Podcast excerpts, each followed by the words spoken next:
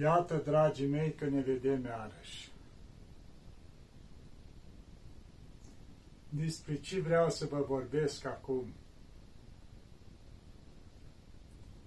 Cred că ați auzit cu toții că Părintele Iulian de la Prodromu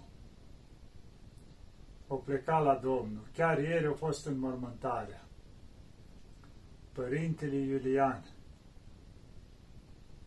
Noi obișnuiam să-i spunem bătrânul. Era un fel, să putem spune, cum e Ava de la Pateric, știți? Ava cu tare. Noi așa foloseam cuvântul, toți ne-am obișnuit aici bătrânul. Cine a fost bătrânul? Ce-a fost el pentru mine? A fost tată cu inimă de mamă. Asta a fost bătrânul pentru mine. Timp de 28 de ani l-am avut duhovnic. Ce înseamnă 28 de ani? Mai bine de jumătate de viață. Bătrânul m-a răbdat, m-a ascultat, a avut răbdare cu mine întotdeauna, indiferent cu ce vineam la el, întotdeauna mă primea cu dragoste. Cu dragoste, cu răbdare, cu îngăduință.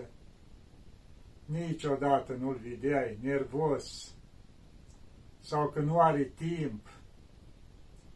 Tot ce făcea el era făcut din dragoste. Bătrânul, acum despre el tot ați mai auzit.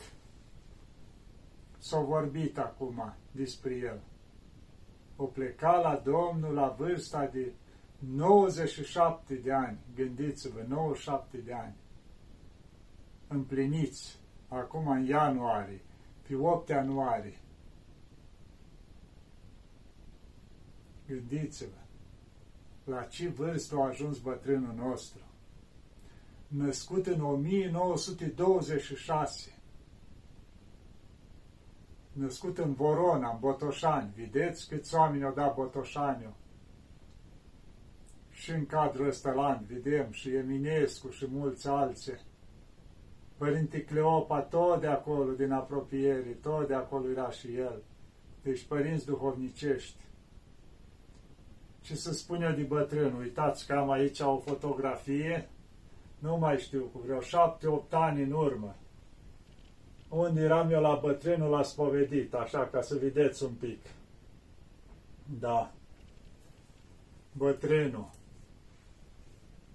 Bătrânul Iulian. O trăit într-o familie simplă acolo, în Vorona, până aproape la 20 de ani. Când s-a gândit să ducă la mănăstire. Și o să vă spun câteva cuvinte cum povestea el, că o pleca la mănăstire, cu un vecin de-a lui, de acolo, tot din sat. S-a gândit, hai mai să ne ducem și noi la mănăstire. O simțite chemarea lui Dumnezeu. Dar bătrânul se gândea, măi, dacă le spun la părinți, nu o să fie chiar de acord, na, ca orice părinte, mă, unde te duci tu la mănăstire, cu tare, așa. Ci mai bine nu le spunem, plecăm și anunțăm după aceea. Și ce-a făcut bătrânul? A lăsat o scrisoare scrisă univa acolo în casă, a pus-o frumos și a plecat cu vecinul ăsta lui să ducă la Mănăstirea Neamț. Mănăstirea Neamț, care e aproape de Mănăstirea Sihăstria. S-a gândit, ne ducem acolo. Și în scrisoare a scris așa, plecăm la Neamț și unde o să ajungem vă anunțăm. Că la timpul ceala, fiind după al doilea război mondial, era mai greu, mai sărăcii, oamenii se mai duceau la muncă, unde găseau. Și nu le-au spus că mergem la mănăstire, le-au spus la Neamț. Asta se înțelegea, că poate s-au dus la muncă acolo, să caute ceva de muncă, până ia în armată, să mai câștigi un ban. Nu se știa, dar ei au spus, zice, o să vă anunțăm unde o să ajungem. Și-au plecat pe jos, 3 zile au făcut de acasă, de la Vorona, să ajungă la mănăstire. Au ajuns la Târgu Neamț, de acolo au luat-o spre Mănăstirea Neamț. Și așa au rânduit Dumnezeu, că univa la o intersecție, la Vânători, era o cărare care o lua spre Sihăstria, sau se mergea în continuare la Mănăstirea Neamț. Și-a întâlnit un părinte de la Neamț. Și-a stat de vorbă cu el. Dar unde vă duceți? Păi, am vrea și noi la Mănăstirea Neamț. Dar de unde sunteți? Păi, Vorona, Botoșani. Măi, dar duceți-vă la Sihăstria, că aveți stareți de-a vostru acolo. Era Părintele Cleopa stareți și tot din zona voastră, mai bine acolo. Și uite, așa au rânduit Dumnezeu, în felul ăsta, să ducă la Sihăstria. Și-o luat ușor, pe cărare, așa, și-o ajuns la Sihăstria, pe acolo, pe la Cloponiță, o ajuns acolo și o dat de econom. Parcă era Părintele Calinic Lupu. Măi, ce cu voi, măi băieți? Păi, uite, am venit și noi la mănăstire. Dar de unde sunteți? Păi, Botoșani. Măi, sunteți de acolo din Părintele Stareț. Ia să-l chem Părintele Stareț. Și tocmai a apărut Părintele Cleopa pe acolo. Cii, măi băieți, păi uite așa, Părintele Stareț, au venit, vor să rămână. Măi, mare Dumnezeu și Maica Domnului, a zis Părintele Cleopa. Și doi au plecat dimineață de la mănăstire și doi au adus Maica Domnului înapoi. Plecase doi în armată atunci, în dimineața aceea. Și i-a adusese Maica Domnului alții doi, pe Părintele Ilean și pe celălalt vecin al lui. Și așa și-a început ei viața la Mănăstirea Sihăstria. Nu o să intru în multe amănunte, așa, cât ce mai amintesc, mai povesti bătrânul. Dar povestea bătrânul, a fost la un moment dat, după un an de mănăstire, să zicem, și o mică ispită, așa. Eu vă spun din ce mi-a povestit bătrânul. La un moment dat, era un frate acolo în mănăstire care, a început el, încet, mai discuta cu Părintele Ilean, era fratele Ioan atunci. Și măi, uite, știu eu, așa, mă gândesc că ar trebui să ne ducem noi la pustii univa, la o viață mai așa, cu tare, sau să ne întoarcem la o mănăstire mai în zona noastră, așa, încet, neavând experiență și fratele Ioan cum era, s-o lua după el, hai cu mine să plecăm, să videz, că nu știu ce, adică ispita au fost că au reușit să o scoată după el din mănăstire, să ducă nu știu unde. Și-o luat ei, zice, trecem întâi pe acasă, pe la ai noștri și după aia ne ducem mai departe. Și vedem, găsim noi un loc. Și atunci fratele Ioan Părintele Ilean zice, da, cum să trec eu pe acasă, ce li zic la a mea? Acum avea păr lung, vă dați seama, după un an de zile crescut, o lei barbă, așa. Zice, știi, ca să nu te cunoască a tăi, dă-te cu tăciune pe față. Și l-a dat Părintele Ilean cealaltă, că ăla era mai mare un pic, era mai așa, cum se zice. Și îl tă cu tăciune pe față și tu spui că ești mut. Adică îți spun eu că la părinții tăi că e un frate mut, care nu poate vorbi. Și cu tăciune nu o să te recunoască. Acum cu pleată, cum era. Și a ajuns acolo, a ajuns și la ei acolo, la casa părintească, o vorbi cealaltă, acolo și uite, suntem și noi doi străini de pe nu știu ce mănăstiri, zice, era către seara acum. Și ne primiți și pe noi noaptea asta aici, că mai sunt cu fratii care-i mut aici, nu pot să vorbească, aceea cum să nu părințelui Părintele Ilean? Și hai, le-au pus să mănânce acolo și n-avea o casă mare, le-au pus pe prispă afară frumos acolo, le-au pus câte o piernă acolo, le-au pus niște pături și se doarmă. Și s-au odihnit ei acolo, la casa părintească, dar fără să știe că fratele Ioan e copilul lor. Ei, și dimineață, la prima oră, i-a spus că pleacă. Și atunci Părintele Ilean a scris un bilețel și l-a pus sub piernă. Uite, eu sunt, cu tare. Și-a plecat. Ei, când au făcut părinții, după ce au venit și-au maică, s-au ridicat pierna să facă curat, au găsit bilețelul. Și văleu, cum era băiatul nostru și noi n-am știut. Și ei s-au mai dus printr-o parte în alta și și-a dat seama Părintele Ilean că fratele ceala n-avea el de gând să stea ei pe mănăstire. Și când și-o dat seama, zic, bă, stai lea, că asta e ispite, că m-a scos. Repede și-o luat, cum se zice, traista și s-a întors înapoi în Sihăstria. L-a primit Părintele Cleopa înapoi acolo, cum zice, și-o cerut iertare bătrânul, atunci era copil și el. Și-o rămas acolo în Sihăstria. După care l-a luat în armată, după 2 ani de zile. L-a luat în armată, s-a dus și-a făcut armata. Între timp, Părintele Cleopa a fost mutat la Slatina atunci, când i s-a cerut de la Patriarhie, se preia mănăstirea Slatina cu o serie de călugări. și-l întreba pe bătrânul, dacă erai la Sihăstria, te duceai cu Părintele Cleopa la Slatina? Sigur că mă duceam. Și eram în armată. Când m-am întors, am rămas în Sihăstria, acolo m-am întors. Și așa acolo, loc călugării după aia, după cum știți, diacon, preot, duhovnic.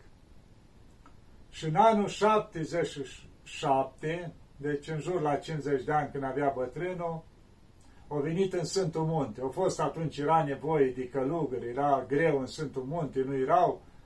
S-au aprobat de la Patriarhie să ducă câțiva călugări. Și așa a venit el împreună cu, dacă rețin bine, cu Părintele Macarii, care tot de acolo la Sihăstria, și cu Părintele Nectarie, care și eu pleca la Domnul înaintea bătrânului. Da, Părintele Macarii mulți ani au fost paraclisiar, eclisiar mare acolo la Prodrom. El s-a ocupat cu biserica, cu veșmintele, cu toate. El a fost acolo. Da, Părintele Nectarie a stat o perioadă la Provata și după aia tot acolo în Schitul Prodromu.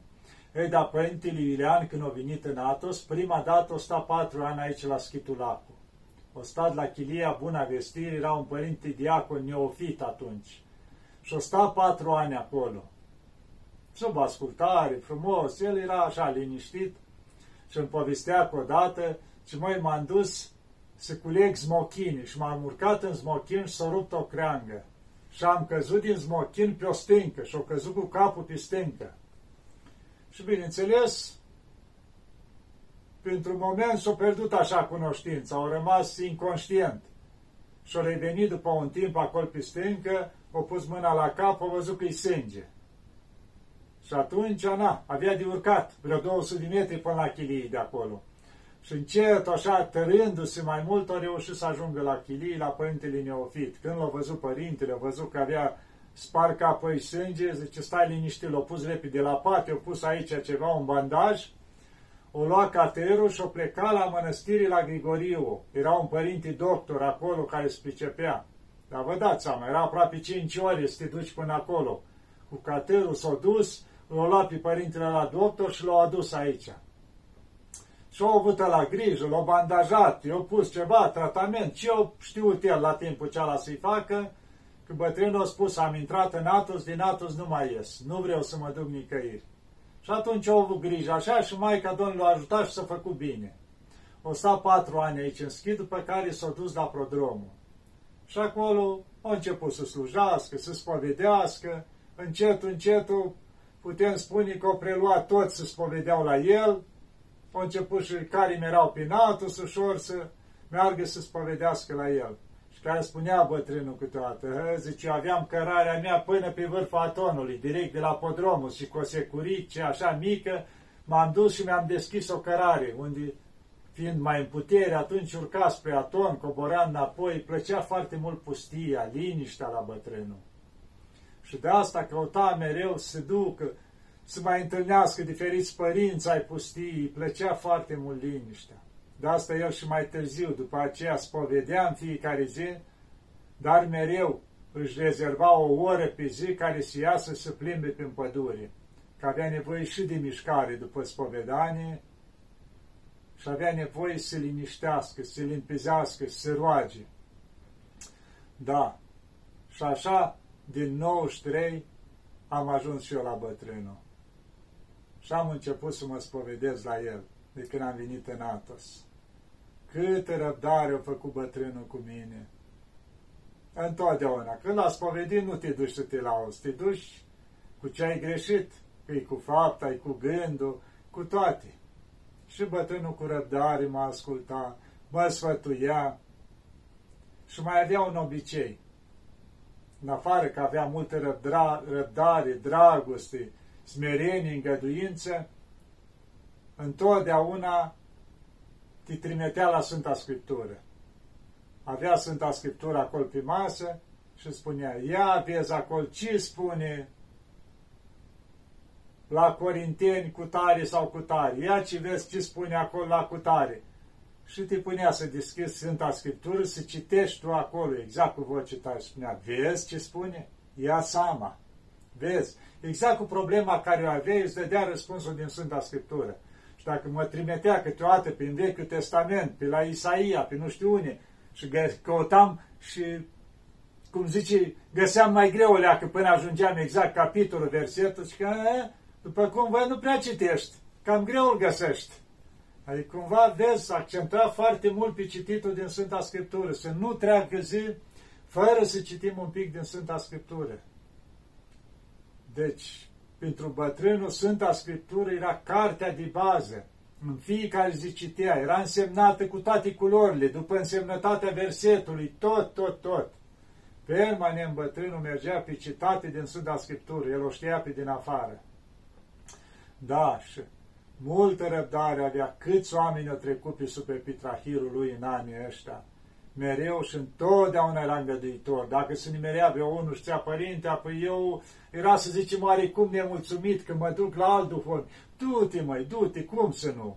Zice toată binecuvântarea, nu oprea pe nimeni, nu, că-s duhovnicul tău, că te leg, nu exista la el așa ceva. Du-te, măi, și bineînțeles, se ducea ăla la alt duhovnic și după vreo lună, două, sau mai mult, vinea înapoi. Niciodată nu zicea bătrână, păi te-ai dus, nu te primezi, nu. Da, cum să nu, hai. Că normal, că nu găsea altul mai bun. Dar erau, la unii li se părea că, știu eu, căutau altceva. Dar întotdeauna toți se întorceau la bătrânul.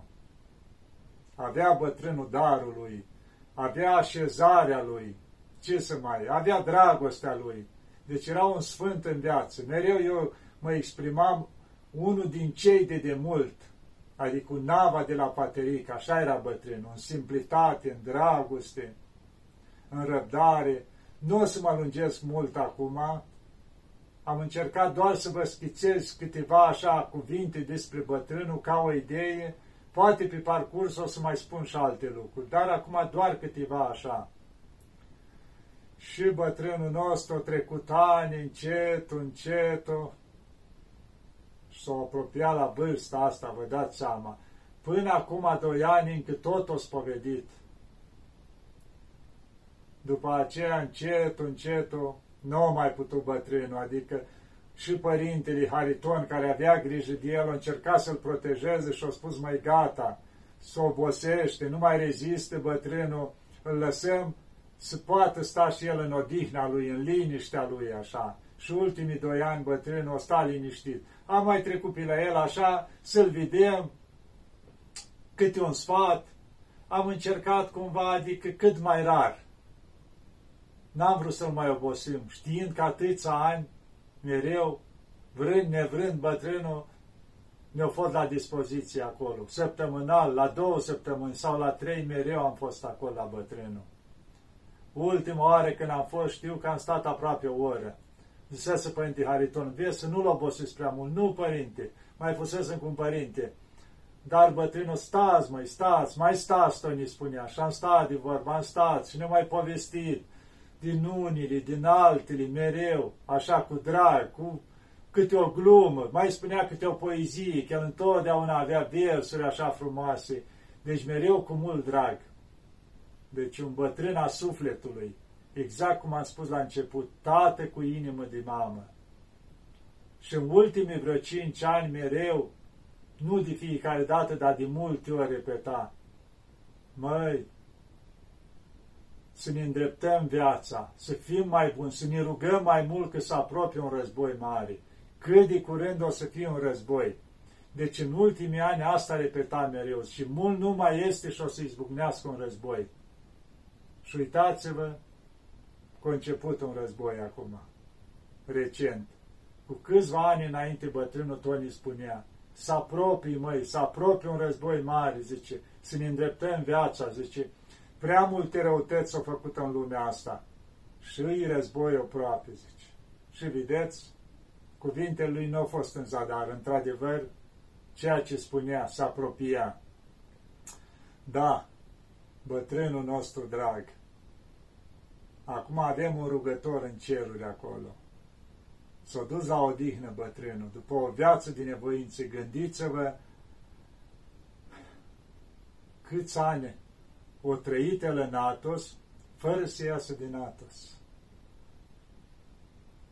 Câți sunt, că n-am mai calculat acum, dar vreo 47 de ani, cred că.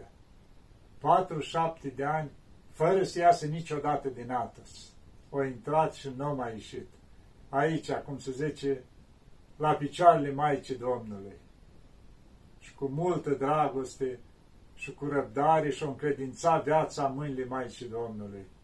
Și asta am simțit-o permanent. Un bătrân cu viață sfântă și cu multă, multă dragoste și blândețe. Să aibă bunul Dumnezeu grijă de el, acolo s-a dus să-l pui la un loc de pace, de liniște, de bucurie. Adică pentru toată osteneala care a făcut-o el aici în Athos și în primul rând pentru câtă răbdare a făcut cu noi. Și să avem și noi parte de rugăciunile lui, să mijlocească pentru noi de acolo. O să mai vorbesc de bătrânul că sunt multe, dar acum am vrut doar în câteva lucruri așa, că acum au plecat la Domnul și el. Să ne ajute bunul Dumnezeu și Maica Domnului pentru rugăciunile bătrânului nostru. Doamne ajută! Uitați-vă, bătrânelul, care a făcut atâta răbdare cu mine. Îl vedeți.